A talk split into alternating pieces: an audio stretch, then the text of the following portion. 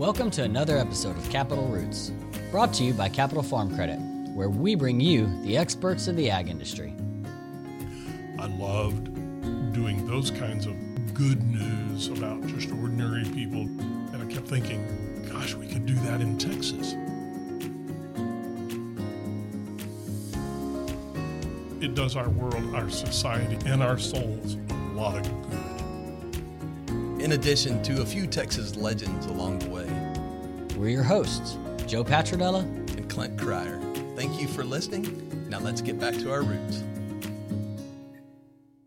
Today, we've got Bob and Kelly Phillips with Texas Country Reporter, and I cannot stress to you how excited I am. This is probably going to be my closest brush to fame. You guys, these Ooh. guys are legends to me. That's that's that's really sad. What? I was about to say that's to that's like this- low. If this is their, your closest brush, I mean, seriously. I mean, that's that's the exact reaction I was thinking I'd get from you because you're both so humble and so kind with all of the the good work you've done around the state of Texas, ordinary people that you showcase. But I really am so excited to have you both, and I know Clint is as well. Um, your show is just legendary; it truly is. So I'm so excited to learn about it. Well, thank you, thank Thanks. you. We are we, we are legends in our own minds, but that's as far as it goes. Speak for yourself. Jeez. you know, and and um, you know, Capital Farm Credit has been a huge part of this Mm-hmm. for. Do you realize almost 23 years, which Yep. is by far that's almost double any other sponsor we've had in our. That's almost half of the the Yeah, length it's- of it's- Texas Country Reporter since We it's been on the we- air. When we first started talking to Capital Farm Credit, we had just finished celebrating 25 years on the air, Wow. And then so it's it's. been And right now we're shooting season 52. right. Year great 52. We've been It's happy to it. been an incredible partnership because um, one of the things we learned very early on was that the same people who are members there, and we're, we're members, you know, Mm-hmm. uh, the, the same people there are the same people who watch our show. Yes. So it's, you know, it Well, it's ordinary easy. people that, you know, get up every day and they put their pants on and they get the job done. She's heard me speak before too. Once or twice. You know, I, I, I had the good fortune to get to know them a couple of weeks ago, and I would have introduced them just a little bit different. Mainly, I, I was I was thinking I might get to do the introduction. I was going to say, hey, we've got Bob Phillips with Texas Country Reporter and their CEO Kelly Phillips. Now we're getting a glimpse into the Now- operation. Now you're really you you know you're you- you really targeted that and that's true. Um, it, it's gotten to the point where i don't know you know she mentioned you get up and put your pants on and go out and get the job. I don't know if i can get my pants on or not without her I lay out a flat person every morning. she, she does you know here you're wearing that. Okay whatever you say. So, speaking of getting the job done every morning, Mm-hmm. so before we get into the history of everything, how how do y'all go about choosing what y'all do and where you go? And I mean, there's a million different places that you have been where you're gonna go. Can I get a little insight into how, long, that? how long do we have on this thing Uh, as long as you need, Bob. Okay. well because i'll give you the real quick history Okay. when we first started out doing this in 1972 There is when was we went no on the internet. And we only were we only worked at, you know uh, we I worked for a TV station, the CBS affiliate in Dallas, Texas, and uh, I was a news guy and went out you know with a couple other news guys and we said, hey, we're just going to go out there and see what we find and and put it on you know put it on the air and see if it floats you know and so. Uh, we, we did, and we would literally just kind of meet in the morning and say, "Which direction do you guys want to go?" And oh let's go east today so we had a hundred mile radius we were allowed to travel I- I- we didn't our math we didn't you know we're, we're broadcast guys so math was real fuzzy to us so we sometimes wandered two or three hundred miles you know uh-huh. away I'm an attorney. Same with the math there. I got See, you. yeah, there you go. That's why you became an attorney Yeah, right, instead exactly. of an accountant. Yep. And you know, well, look at broadcast. We didn't have to do anything Any except math. learn how to talk. And so, you know, we would just go somewhere and we'd find out where, wherever it is that people gather. It might be a, a local feed store in one town, or the Dairy Queen in another town, or, or, or, or you know, any place that people gather in the morning and drink coffee and you know tell lies to each other and all that. Mm-hmm. We'd go there and say, hey, tell us what's going on. And inevitably, those people would say, you ought to go out and do a story on so and so. And that's how we did it for the first several years. Now, gosh, they've got this thing called the. Have y'all heard about the the www dot? You know, it's that Thing. internet thing. The internet, yeah. Yeah. Al Gore invented it. It's you know, it's got a dot com. Yeah. Well, that changed everything in the in the mid '90s when they released the internet to you know to real people, uh, and and by 2000, actual stuff started appearing on it that you could use. We started finding our stories that way because the first thing that went on the internet was every newspaper in the on the planet, including little bitty weekly or mm-hmm. even bi-weekly newspapers in small towns. We found those and started finding all these stories. And so it went from going to the feed store and meeting with the good old boys to, you know, well, and people way. also mailing, Oh, you know, yeah. snail mail. yeah, we They would mail letters. Think about that. How, how many times have you ever in your life sat down and and, and written a letter, A handwritten to a letter. yeah, to a television show? I'd like for you to do a story on XYZ. we would get thousands of letters every year. I mean, thousands, you know. And uh, people had to take the time to sit down and write it out, get an envelope, find a stamp, put it in the mailbox, and send it to us. So we got a lot of a lot of our ideas that way. Now we get a lot of ideas from people who just watch the show, Social media, send us an email. website or Facebook Yeah. or whatever. You get a lot of. That, I don't even know how to sign on to Facebook. That's You're better off y'all. for it. I, I, better I don't He do does social have one. media. I have I have. They tell me that I have social media sites on those things, that tweeting thing and all that. Uh, but it's really Kelly. I'm telling y'all a well kept secret. It's really Kelly that does that stuff. And so you're when you think you're talking to me, you're really talking to her because, like I said, I don't even know how to sign on to it. That's so. best. But we get a lot of story ideas that way. Well, Yeah. I I think people reaching out to y'all shows two things: the power of your show, but then also the power of connectivity of our state. People Yes. want to see areas that they're not in. You know, Right. I, I always like to say, it, I give Clinton a hard time for being up at the Uh-oh, Panhandle, here it but comes. I love West Texas. I I could never live there because I can't take my life and my cows and my operation and my life here and move it up there. But I love to know what's have going cows on up up there. Not my kind. And so What kind of cows does it have? not ones that would survive up there. And so oh. I just Those I kind. love to see different areas of the state that I can only sometimes see on y'all show. And and it shows the power of connectivity that y'all do. What's You know, great is our state has so many different, you know, terrains. I mean, you mm-hmm. wouldn't think Texas has mountains. Mm-hmm. We've got mountains. There are people who've lived there their entire lives And don't know that. They don't know it, or at least they've never seen a mountain in Texas. No. Yep. we got we got mountains. We've got folks. mountains, we've got pines, we've got canyons, we've got Texas coast, the, the, Yeah. the Gulf Coast. You know, Speaking of, I was in Marathon, Texas this last hey, weekend. and you I- said it right too. The first time I've ever been to True West, Texas, even though I live in Lubbock. Joe's gonna laugh at this. uh-huh, we're listening. Wait listening. a minute. It's a different country. I didn't know there was mountains, Yeah, Yes. lots of Oh, cactus. Yeah.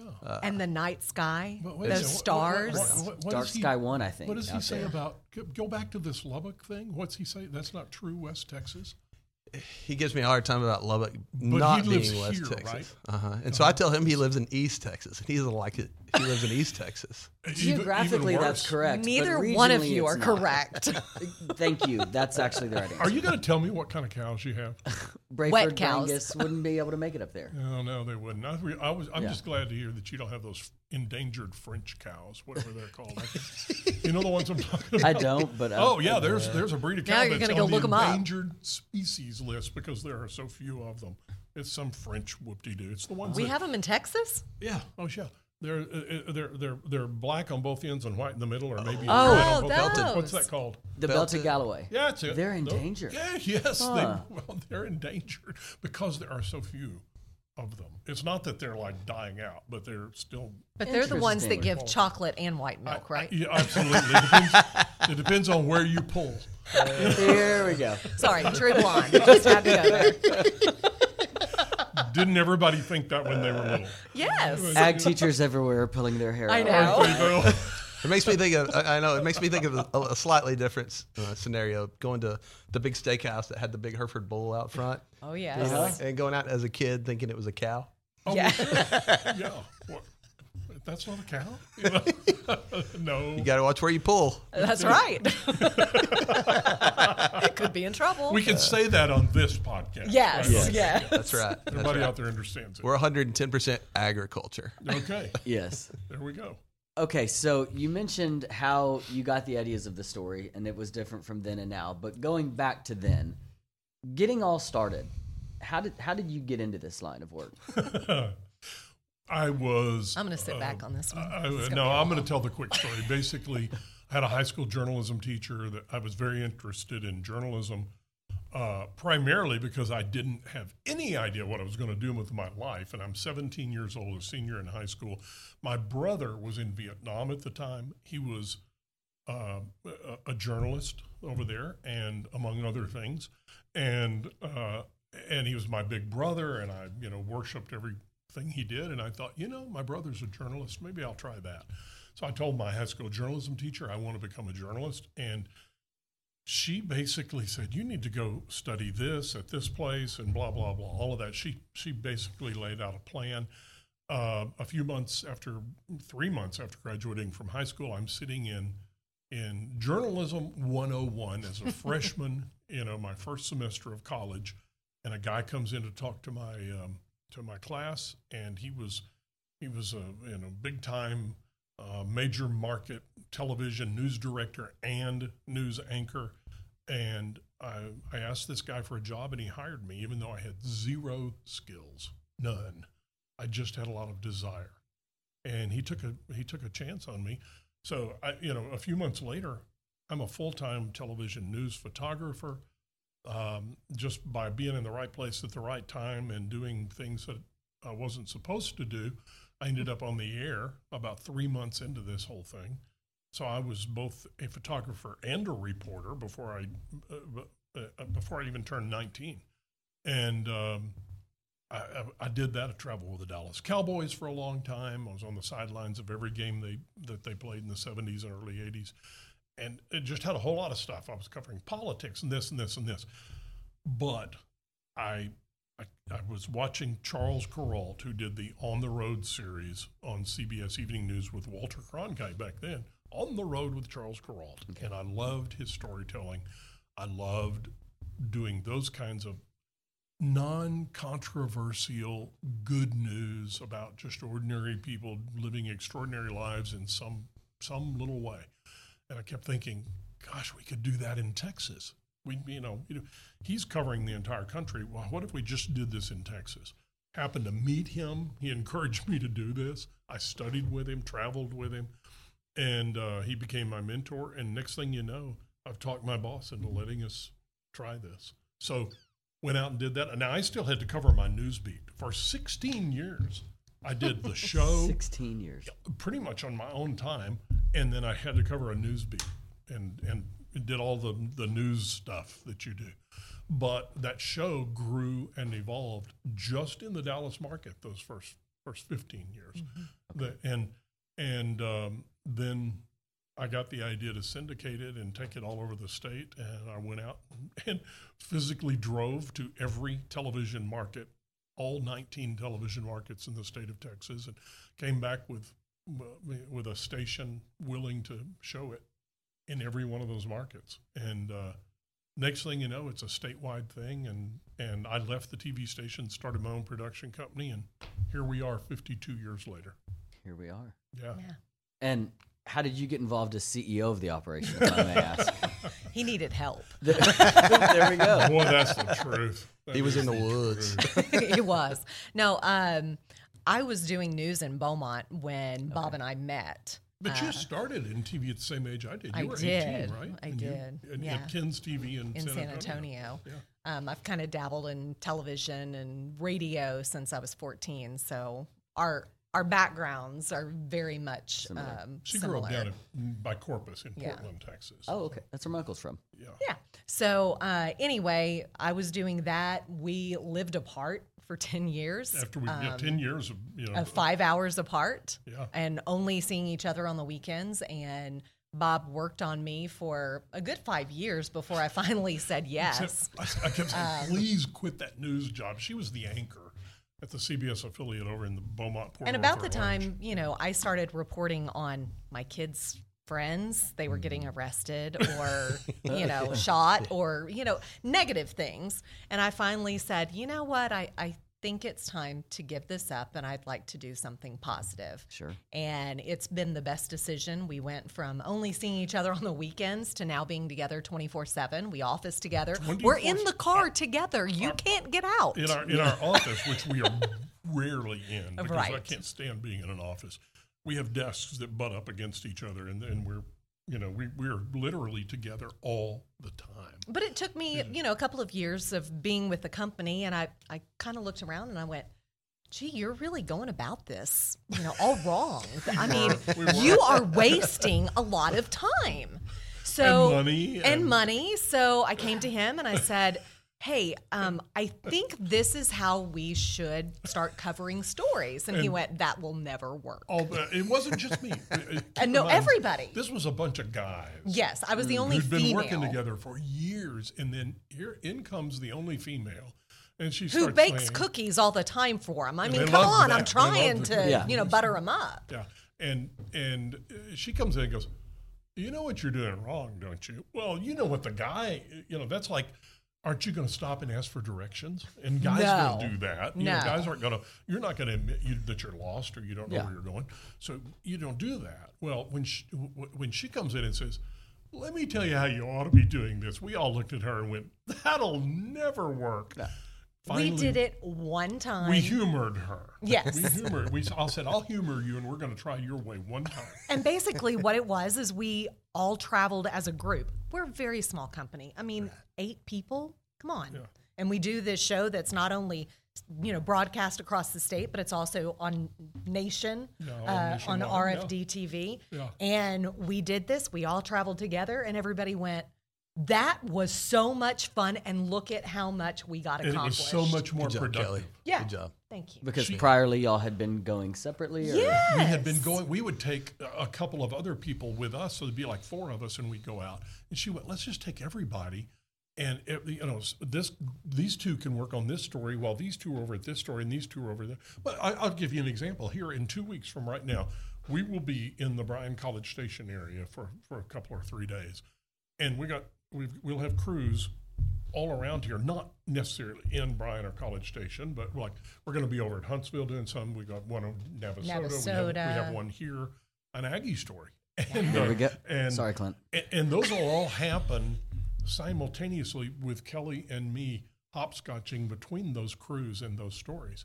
And so she improved our productivity by 300% Super efficient. Yeah. and and that made it where we could spend we could spend more time putting those stories together and hopefully doing an even better job of telling the stories. Because most of the work the, the the, the the what we call the the really important work the the stories are made in the writing and editing. Um, once you've you know the interview is is huge and of course you got to acquire the footage but after that it's made in the writing and editing and that gives us a whole lot more time to do that. Well, and I also told them, I mean, come on, we're in Texas, summer, June, Yeah. July, August. Which we Do you really want to be outside? No. we were shooting a lot in the middle of the summer and guys these guys have been together i mean some of our crew has been with me for well over 30 years several of them and you know we're getting a little older and all of a sudden you look up and you're you're shooting in in orange texas where the humidity somehow is 200% Yeah. Yes. Yeah. in, in august and she said this is insane guys if you just shoot this in the spring when it's it's still okay so we did And we could all still breathe. yeah. Well- we started doing that and it's it's it's great. That's how we do it now. I love logistics and planning and things, and that was going to be one of my questions: is how do you get around the state to do this? And stacking is just the most logical answer to that. That's it. Yeah. That's exactly That it. is Because fascinating. what he Yeah. used to do, one day, Monday, he'd be in El Paso. And then on Wednesday, he'd be in Tyler. That's true. We did. and We then just- on Thursday, he'd be in Corpus. It's like, what are you doing? Yeah, what is it? What is it they say? Uh, men are from Venus and women are from Mars, or is it is that yeah, backwards? it- well, Something it doesn't like matter. that. We're from one planet and they're from another, Yes. and they're Yeah. from the good one. You know, I don't know about that. It's just They're from the efficient one. well, yeah, it- yeah, it's efficiency. one, That's maybe. what it is. yeah. So they're, they're, women are Vulcans. How about that? Yeah. You know, they're Is that a compliment? I don't, I'm not sure, I but don't well, yeah, uh, yeah. Planet Vulcan, yeah. They're the logical ones. right? Okay. So the planning that must take, though, I'm sure that's quite front loaded on that end. Yeah, it's it's a lot of work.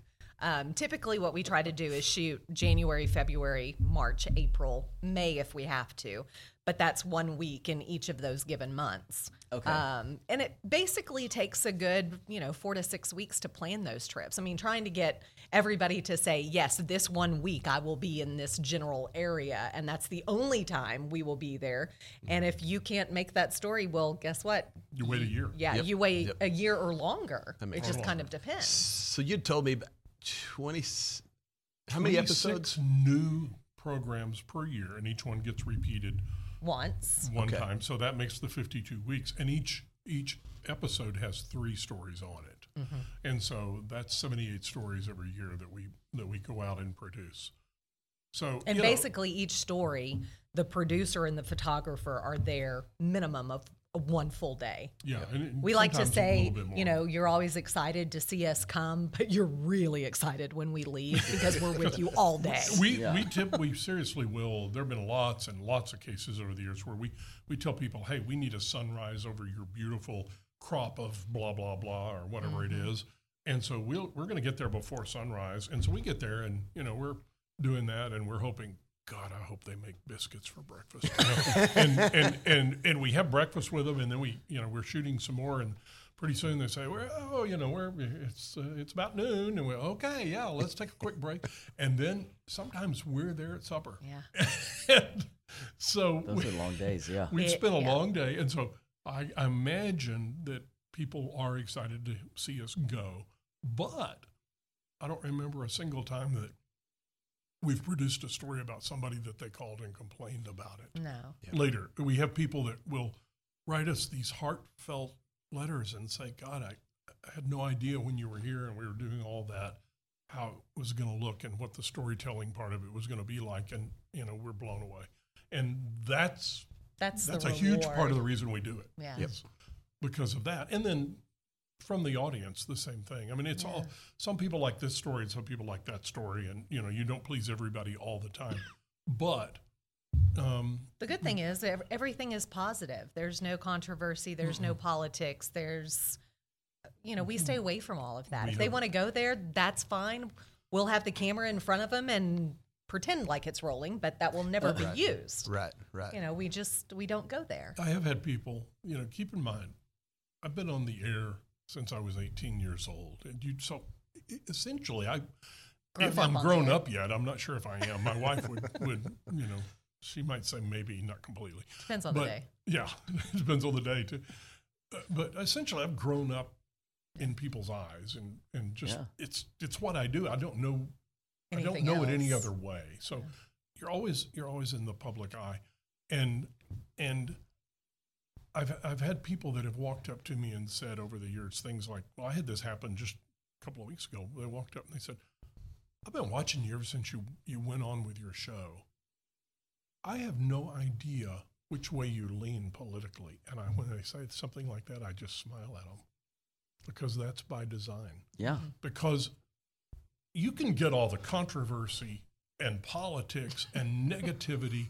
Just and turn on the news. All of that, and, and somebody else's Tweeter. opinion. You can get that At all the day, grocery every day. store. I mean, Yeah. anywhere. And we're Yeah. all sick of it, aren't we? I mean, Yeah. we're sick of it.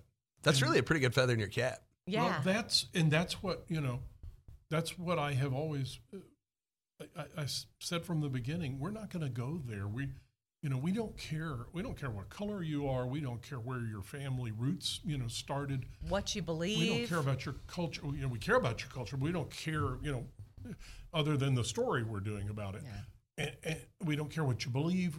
We don't care uh, what your political leanings are. We care about your life and how you lead, you lead your life. That's it. Yeah. That's it. and what it is that makes you special enough that made us want to come by and spend a day with you and tell everybody else about it. I think that's the reason that you have such a history and such an amount of content because you you say 26 new episodes per year, but you really have 3 episodes within each episode Right. when you Correct. think about it. That's 78. that's mind-boggling. like HBO went from Bob. having 26 episodes per year to 10 every other year and Yes. you're still churning out Th- um, it is three Well, each It's episode. one every four days. Y- Yeah, that's Well, what. it's a okay, story quit every showing four off days. your math over there. I'm just really sick of it. Okay, it. attorney. But I mean, that's He That was clearly good. ain't no I'm wonder. impressed. because because you stick to positivity and connectivity like i said earlier Mm-hmm. people want to watch and people want to see that you haven't had to cut down you haven't had to i mean that's why and we don't I cheat admire it, that. you know, and say, "Oh, we're going to do two seasons in one year and You give know, you ten. yes. I, I was Uh, no, watching The it's a Voice. year. I was watching The Yeah. Voice, which I dearly love. That's a great show. It's and, fun. I'm, and I'm watching it because it's, uh, especially because it's Blake Shelton's last, year, Last and he's been on every one of them uh, since it started. And he said, "Yep, this is my, t- I think he said 23rd season." And I went, "Wait a minute, it only started 11 years ago." yeah right Yeah. Oh, that's it. They're one of those. They're, uh, They're one of those so many. Yes. that He's got the says, I do two seasons a year. Yeah. To make it sound like I've been around longer. No. That's what they do when they Yeah. do that. They're Yeah. just lying to the public. And so Yeah. you so when we we, say when we say season fifty-two, it's 52 year years. fifty-two. yes Yeah. how it should be Yes. Right. How It's- it should be. And and and you know, if we had if we had more more time, more money, more you know, this this More isn't people. something where anybody's getting rich. What we do, or people and all that. Would we like to do a brand new show every week? We really would. Oh, that'd be but great. it's it's it, you know. It's impossible under the circumstances and logistics as they exist. then we'd have to go back to including the summer months. The, uh, you know, on the only, shooting. the Hey, hey, only Joe, then it would be- do more episodes per year on television. be like what y'all do. It'd be like one every two days. That's it. He's, he's adding this up again. The only the only television Cut. people that do more more more episodes uh, per year these days than we do are the game shows. You know, like Jeopardy, Jeopardy. Wheel you know, of I think they have like two or three weeks of reruns, and they're new every day. Every day. yeah But they they're not also going from El Paso five in a day. No. to corpus No, they're staying They're in not one little anywhere, studio. you know. So I mean, we're still sticking with the old television formula. You know, we we we. You remember when TV kind of followed the the school calendar? In September, everybody goes back to school, and that's when all the new shows would start. Mm-hmm. Yeah. And then in May, you'd end up and you'd go into summer reruns while Mm-hmm. the kids are out for the summer. Back when they got an entire summer. Yeah, instead of just three Well, weeks. th- that's the way that all got started. Was was coordinating those two main events in people's lives since the early 50s television and school you know Yeah. and we still follow that calendar today we're pretty old school about a lot of things that we Mm-hmm. do yeah okay i have a big question. Uh oh. so what is your favorite geographic area of texas? You have to choose. You can't you can't be delegable. You can't be non-controversial here because this isn't political. Just All of right, all the areas you've seen like all right okay i'm gonna I'm It gonna could be you- though. don't put that in his mind. No, I'm, I'm, I'm gonna tell you. The- and i want i want your answer too. Okay. Okay. The I, I used to think that it was East Texas because I loved the fact that because of the piney woods, it's green. A lot of it is green a lot of the time. yeah And th- th- you know, and that was when I was younger. Um, a- a- and then as I started traveling around the state, you know, and I discovered the Gulf Coast, and I was like, oh, this is great. Although, do we have the prettiest coast anywhere? No. But we, but we do have a, an incredible coastline with a lot of cool places Yeah. on it. We just don't have white beaches and No, we blue don't have water. stuff, Yeah. unfortunately. But you know, it's it's great. Um, I, I, I, then I got, I, and I'm always thinking uh, West Texas until I spent a lot of time there, and then I thought, man, you can see the horizon here. You know, this, This is no dig at you, I love- promise. I love this. If I, if, if there were there were no other considerations, if I just had to say, I'm going to go to this place and spend most of my time, and I don't have to think about making a living. I don't have to think about all the other stuff. I'd probably go to Big Bend. can i get that high five there it is trans pecos out there You see what I just did, though, don't you? You catered I- to what was already in my mind No, I offended the fewest number of people that I possibly could have offended. Yeah.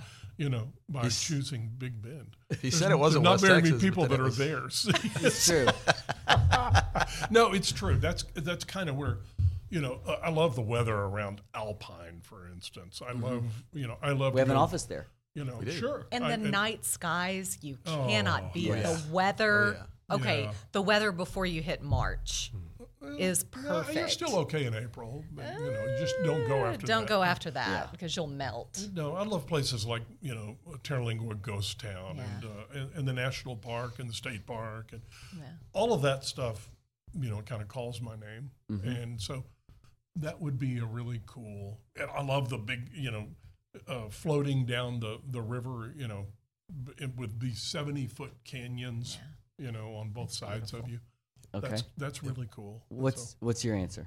Um, I grew up, you know, Gulf Coast, Mhm. down in the Corpus area. Um, the only trees we knew growing up were palm trees. That they're not really trees. I mean, their roots are about this long.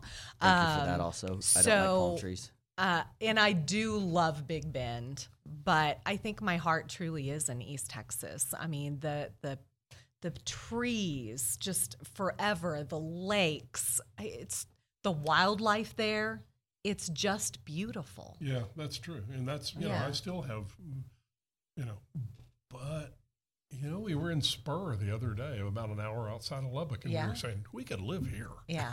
you know, and that's about as opposite from East Texas as you're going to get. that's true. But the problem with West Texas, you used to be able to see the horizon, and now you see those big The red dots. yes. Yeah. Yep. And it kind of ruined it for me. Mm-hmm. I'm with you. I'm with you. I think the good thing is, is as both of you just exhibited, east to west. There's not a bad answer in Texas. There's really No, not. no, and we didn't there's talk not. about the panhandle, but the panhandle does have some really Mm-hmm. cool spots. There's no doubt. The diversity of Texas is just really unmatched. I mean, if It there's is. anything that you like, you could probably you find can find it. it here. You know, I've been I've been lucky through a lot of we, we do a lot of corporate video work and stuff for a lot of big companies over the years. We used to travel for years and years. I got to travel with the, the, the lady that works for Neiman Marcus who put together back then the Neiman Marcus Christmas book. That You remember they're- the that- his and her his and her gifts? gift and all that. And and and for gosh, twenty years, I guess I, I got to travel all over the world with her and my crew, and we were helping them to publicize all of that stuff. So I got to see. I've been to every continent except Antarctica, and uh, that's on the list. And I the, I love I love being able to travel like that, but I have never once stepped off of an airplane anywhere in the world that I didn't look around and go, well, this reminds me of this part of Texas. and that one reminds me of that part of Texas. And it's, you know, it's, we have every kind of terrain, every, every kind of climate, all of it right here in this one glorious state. So this is it. Yep. So you mentioned you spent some time with uh, the Cowboys back in it was the 80s, 90s. Yeah, under 70s Landry. and, and 80s when back in the, what I call the Landry Staubach era. Yeah. Yep. So Landry is exactly what I want to ask you about, and he he was a famous coach back when the Cowboys used to win Super Bowls. Joe. Probably wasn't even born yet. Uh, yeah. Do you like to do that to him? a little bit? He, you know, we kind of gig each other back and forth. Yeah. I hadn't noticed. I'm curious. I- I've I've heard a lot, read a lot about uh, Tom Landry. He's kind of a, a leadership icon, if you will, to me. But I'm curious, any takeaways from him or anything that you know specifically that you remember? Uh, now you hit a sensitive subject. now he's going to start crying. um, yeah, I mentioned my high school teacher that kind of set me on course because I didn't know what I was going to do with my life. And once, uh, you know, she set me on that course, and then, you know, Eddie Barker, the famous news director and journalist that hired me and gave me my first shot, you know. So here I am. I'm in the midst of all of this, but I still I still needed a lot of direction. I was a kid. I mean, I was a you know snotty nosed kid when I started in my field. Still in college when I meet Coach Tom Landry, and my I, I, I was scared to death of him for the longest time because he was this icon. You know, keep in mind he he'd been this is in the early '70s. At that point, he was you know, 12 years into when I met him first, he was 12 years into being the only coach the Cowboys had until the day they fired him, you know, and in the in the mid 80s. And so I was, you know, I, I, I've tried to fly under the radar with him. And I thought, well, this is great. I do my job, keep quiet. He won't even know my name until I'm at Super Bowl six, the first Super Bowl I ever got to go to and cover it, uh, which was in New Orleans. And I was I was shooting film. It was media day when we're supposed to do interviews with all these these incredible athletes. And we had just done a guy named Dick Risenhoover, the sports director where I worked, and I had just done all these interviews with all these famous people, Mercury Morris and Bob Griese and all these you know people with Miami, the other team we were playing. And all of a sudden, I realized my camera that I'm using is broken, and all the film I've just shot is ruined. Uh, but I didn't know it because it was all it was all spooling up inside of the, the film magazine. This is back in the days when we shot 16 millimeter news film instead of we didn't have videotape yet. And I am on the ground about to cry because yeah. I don't know what I'm going to do to pull this out and save it. And I'm trying to fix my camera and I feel a hand. I'm down on my knees with this thing in pieces. And I feel a hand on my shoulder. And Tom Landry um, kneels down next to me. He could see I was pretty rattled. And he says, Bob, take a big breath and just think about it. You'll figure this out and you'll get it done. It's going to be okay. This isn't the end of the world. And he got up and he walked away. And the first thing I thought was, he knows my name. Coach Tom Landry just called me by name. Now, he may have just said, Who's that kid over there? And somebody told him. I don't know. Either but way, he, he, knew. He did. And there was a, a, a, this is going to sound weird, guys, but I'm just telling you the way it is. There was a calming effect that came over me, and I did figure it out. And, and, and I did, you know, recover from this disaster that was happening. And we figured we got everything straightened out and everything. And after that, I, I quit flying under the radar and I would be around and he would actually he would actually make a point of telling me things, not not anything about football. things that people, young people especially, need to know to live a better life. And he would tell me these things. He would say, Hey, you know, you ought to look at it this way, or maybe you should try this, or, you know, it was, and it wasn't like preaching or anything. It right. was just giving you some great ideas. And he became very much of a mentor.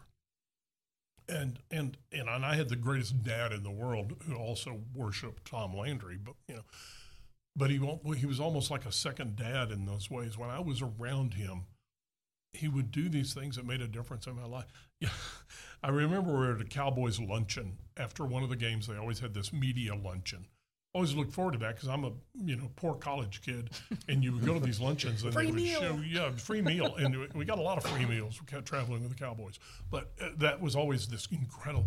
And so I'm sitting there, and Coach Landry is happens to be sitting next to me. Everybody just kind of chose this big long table different media people and different coaches and stuff sitting around, some players, and he ends up sitting right next to me. And they serve, uh, they serve this dish, and I looked at it and I stared at it for a minute, and I thought, I don't know what this is, but I don't think I'm going to put this in my mouth. Now, keep in mind, I grew up in a in, in, in a beans and cornbread household. Yeah. Every yes, now and then, you know, we got fried chicken or or maybe a pot roast, but that's about it. I was right. meat and potatoes or mm-hmm. you know that kind of so I didn't know what this was. And I so I stared at it and I stirred it around on my plate for a minute.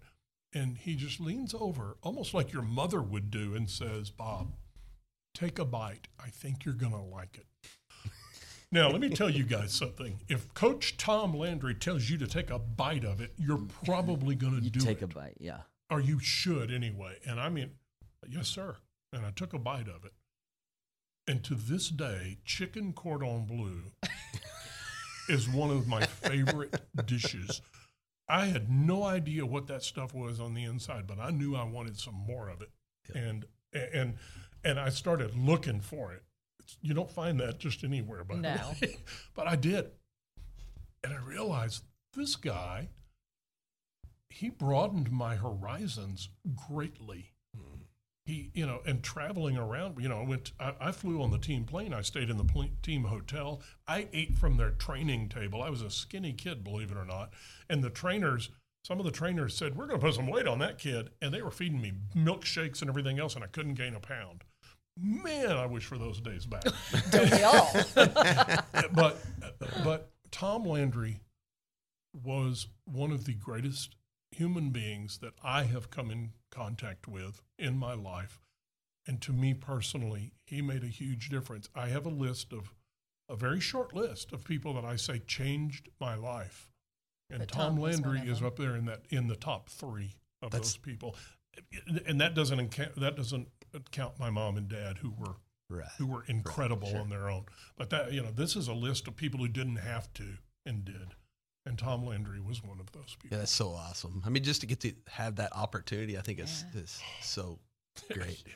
He he is what I would call a leader of leaders. You know, we you hear a- Absolutely. a lot of cliche, but I may have mentioned this to you before. But there's a quote that I've I memorized that I thought is, has been so impactful to me because I think it's my responsibility to make to try to make any of my fellow men better around me. But one of the things that he said is being a head football coach in the NFL is m- making grown men do what they don't want to do so that they can be what they've always wanted to be. Exactly. Yeah, And I'm just there you like- have it. I've, and I've heard that quote from Yeah. Tom Landry. That just really He said it. Oh yeah, he said you it many times. He said it it, many times. does. It does. And- That's so and, awesome. And, and he believed he wasn't there just to coach them in football. He was there to coach them through life, and he did. I mean, it, it, our son works. Our oldest son works in the in the NFL for the Arizona Cardinals, and you know the stories that I hear today, and even the stories that I see Mm-hmm. I Unfold. see unfold just on live television, you know, and and I I think a lot about how much things have changed, um, you know, just as they do over the years. I mean, it's been a long time since then, and it always occurs to me that in all the years, and keep in mind, I was in touch with Coach up until the day he died. And so, well, this wasn't just the time I was traveling with them. We stayed friends. We got to do TV commercials together and a lot of other things um, over the years. In all the years, I never heard Coach Tom Landry utter a curse word. Not once. And I was there. I was in the locker room, guys. That's not what you hear in the locker room today. No, No. it's it's you know they're they're dropping bombs every other word, and it's it's all this you know, and you're like, is that really how you lead people Yep. these days? And, and I, maybe it is in the NFL. I don't know, but it wasn't back then for Coach Tom Landry. Mm-hmm. It just it didn't exist. Yep. Yep. Way cool. Way cool. So one of the things I heard you say a, a couple of weeks ago, if, if we get back to Texas Country Reporter, is that it's not about the places that you go; it's about the people. And and the Yeah. thing that I I wrote down, you know, internally is that it's about ordinary people doing e- extraordinary things. So talk about that and some of the stories that you might have there. Let me, and let me explain that a little bit. When uh, you know, I say that all the time. It's it's a, it's a show about ordinary people doing extraordinary things or living extraordinary lives or whatever. And I've had people say, "Well, they're living an extraordinary life," and say, "Wait a minute, you're missing the point here." It's that maybe one, only one little thing that they're mm-hmm. doing that is extraordinary that we hone in on that we're telling you about this person may be as ordinary as the day is long over here for the rest of their but there's this one thing that they're passionate about So passionate. that they, and that's what we're, Yeah. we're looking for most of the time our stories if you they're passionate about whatever it is we're doing a story on Yeah. And and it may be something that to a lot of people is like well that's weird except to them. Mm-hmm. it's not. And for whatever that reason is they are passionate about it. It it it, it runs their lives sometimes. And it's always something positive Mhm. you know because that's the only kind of stories we do. If it's a negative thing we let the news guys handle it. They're experts at that.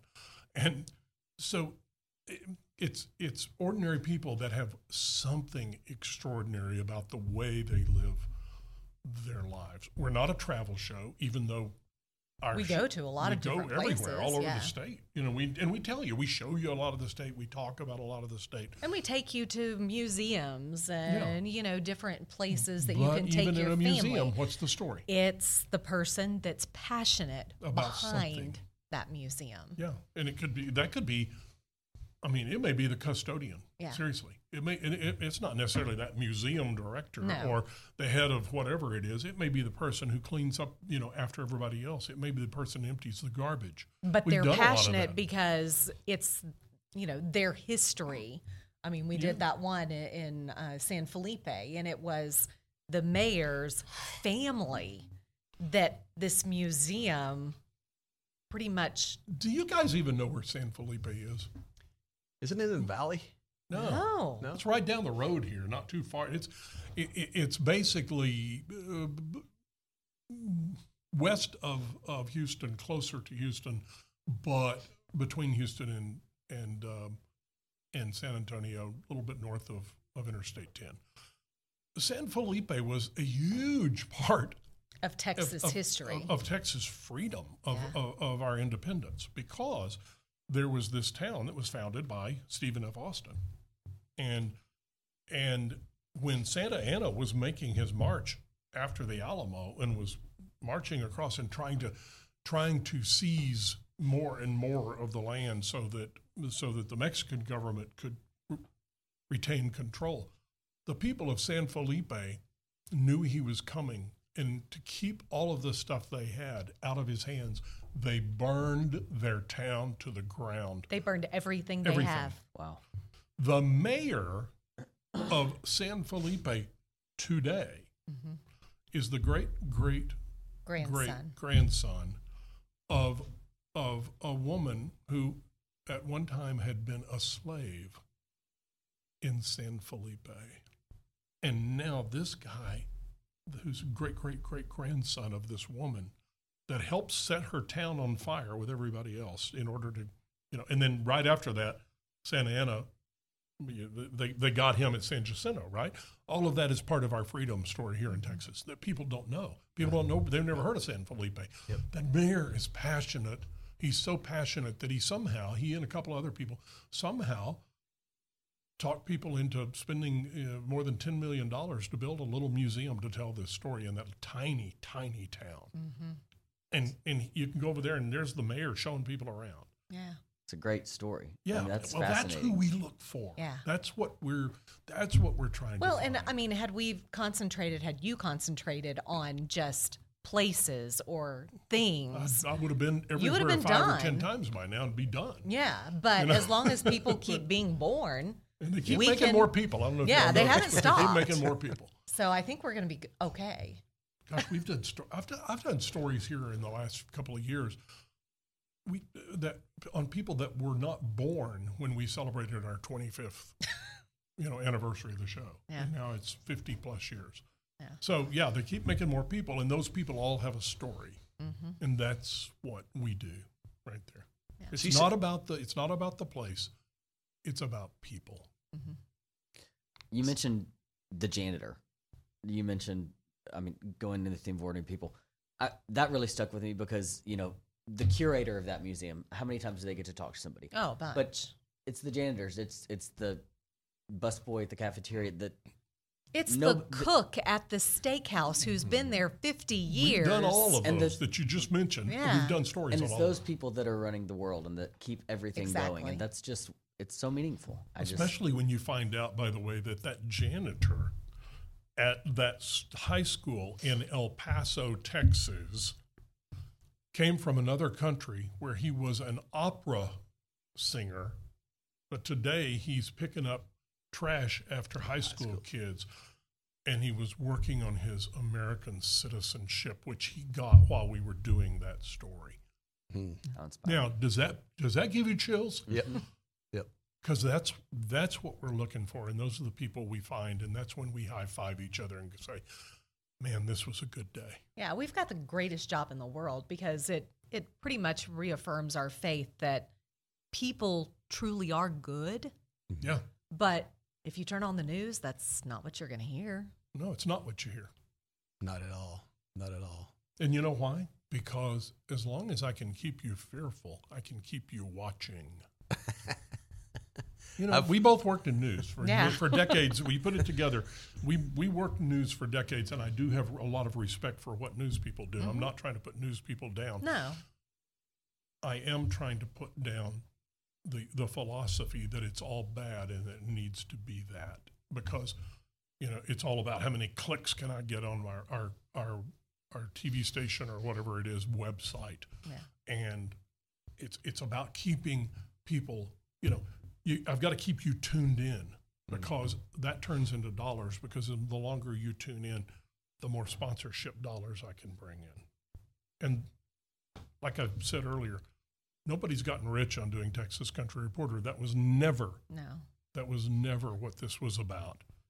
Um, it's also our passion. yeah, it is. You know, we take in enough money to to pay the bills and to and and to provide a living to a handful of of people that work with us for many many years who are as passionate mm-hmm. about it as we are. And that's it. There's not some big dividend anybody's making here. That's what what you're saying there makes me think. You know, Texas Country Reporter, as opposed to the media, the media is no longer about the discovery of the, tr- of truth.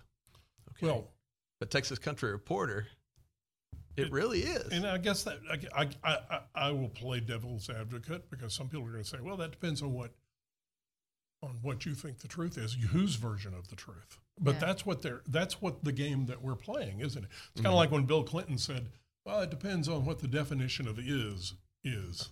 if you'll go back to the '90s, okay, uh, the, uh, uh, which taught an entire generation of Americans, oh, you can finagle your way out of anything. And I'm uh, not being political on that. I'm just saying it's gotten down to that across the board. Well, and it, it all came about once we all had these, and Just holding up a cell phone. every folks. This every is, this is a, th- a this- podcast. Sorry. Yeah, well, there's video too. So, Yeah, um, well, but, but you know, but I mean, where doing you play by play. yes. Kelly grabbed the cell phone. I grabbed the cell phone. I held it up. I showed it. Um, but when you could get news at your fingertips 24 7, and that's what they're constantly trying to do, which is very difficult. Is there really anything so worthwhile that we need to talk about it and talk about it and talk about it and talk about it and just beat that dead horse? You know, Yep. And, uh, let's let's instead of doing that, let's go out and find some good things to talk about because I, it does it does our world, our society, the individuals that make up our society, Our souls, our children, and our souls a lot of good Yeah. to do that. Well, I think we're starting to come to the end of our portion with y'all, but as we wrap it up, This is just part one, right? part one of 17. One of 17. Part one of 26, episode three per, you know, whatever Clint does the math over there. I do want to ask He's got y'all, to do the math. You know? as Capital Farm Credit and Agriculture and wonderful partners with y'all. So, over the course of your 52 seasons, and, or, right, 52? Mm-hmm. Yeah, Okay. yeah, 50, season 52 starts this September. September 1st. Yeah. You see a lot of ordinary people doing extraordinary things. We think, and I think y'all will agree, that individuals in ag are doing extraordinary things. Oh. Oh, thankless job, yes. yes. What what has been the most noticeable shift or constant, however you want to think about it, in the farmers and ranchers that y'all have seen over the over that time? Well, unfortunately, I've seen fewer and fewer family farms able to make it and big conglomerates taking over a lot of land and running it that way. I'm a big believer you know, and I'm not against I'm not against that, but I am a big believer in family farms. I'm a mm-hmm. big believer in in producing and providing and shopping local. Okay. And I think that that's one of the ways that that farmers are, you know, and, and you, you've seen, you could probably give us the math on this because I can't remember the, the, the, the number of, of people that a typical family farm feeds today versus what it did in 1950, for instance. And it's incredible how, how farmers keep getting better and better and better at what they do in this almost thankless job. And yet, It is truly hard work. I mean, we're talking Oh. back-breaking work. It's it's work compared to what most people in our society do today. Most people, I think, you know, have these jobs where um, they sit around and pontificate and play on the computer and you know come up with this and this and this.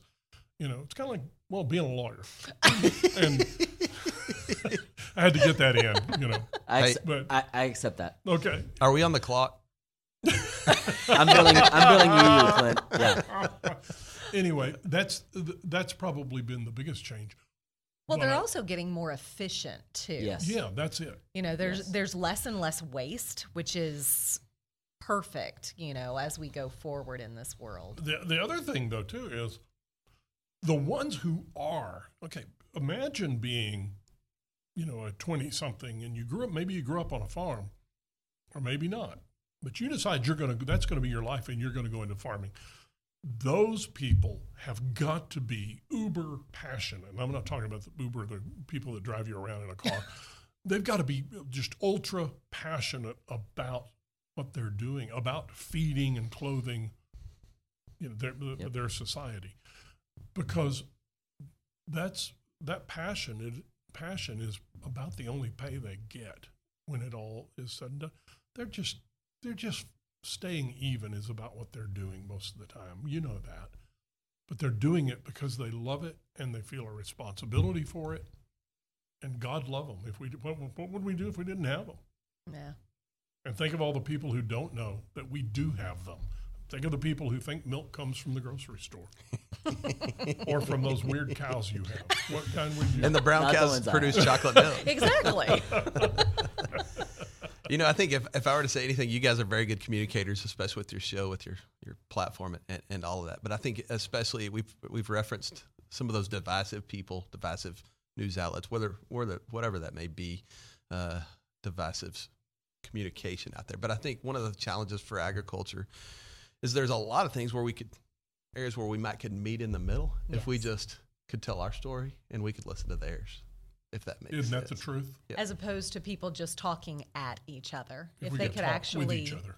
Yep. talk yeah, to each true. other. Yep. Well, and, and, and, I'm not doing a commercial for you guys here. That's not what this is. I've done plenty of them over the years, but that's not what this is.